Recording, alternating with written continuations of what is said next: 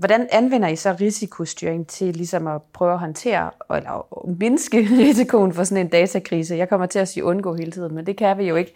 Så mindske risikoen for sådan en datakrise. Det bruger man jo til, at man får den, det vi kalder en, en gapliste. Du får jo i virkeligheden et indblik i, hvor du er sårbar.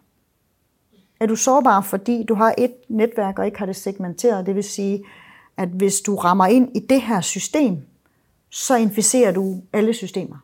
Fordi det ligger inde i den samme, altså samme kasse, samme netværk. Ikke? Øhm, og, og hvis det gør det, vil du så have gjort noget ved det. Så man får en liste af steder, hvor man får at vide, her er vi sårbare, og hvad kan man gøre ved det? Mm. Og ud fra det, så kan man jo sige, at hvis vi gerne vil gøre noget ved, noget ved nogle af tingene, for at højne vores sikkerhed, så skal vi jo have, have opdaget, vi skal have højnet sikkerheden på netværket, ved vi måske skal have købt nogle nye firewalls, eller vi skal have opgraderet dem, vi skal have segmenteret netværket ind, sådan så selvom de rammer her øh, i vest, så bliver vi ikke ramt i øst. Mm. Altså, hvis du er en, en produktionsvirksomhed, og den ene produktion bliver ramt, så den er nede, så vil du synes, det er rigtig træls, hvis alle dine andre 50 lokationer også gik ned.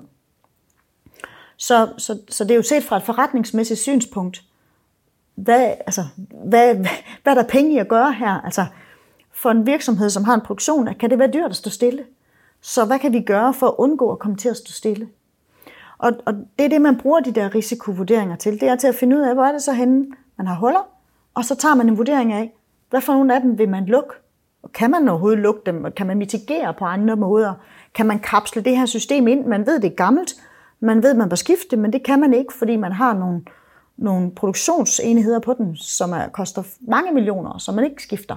Så kan man måske kapsle det ind på en eller anden måde.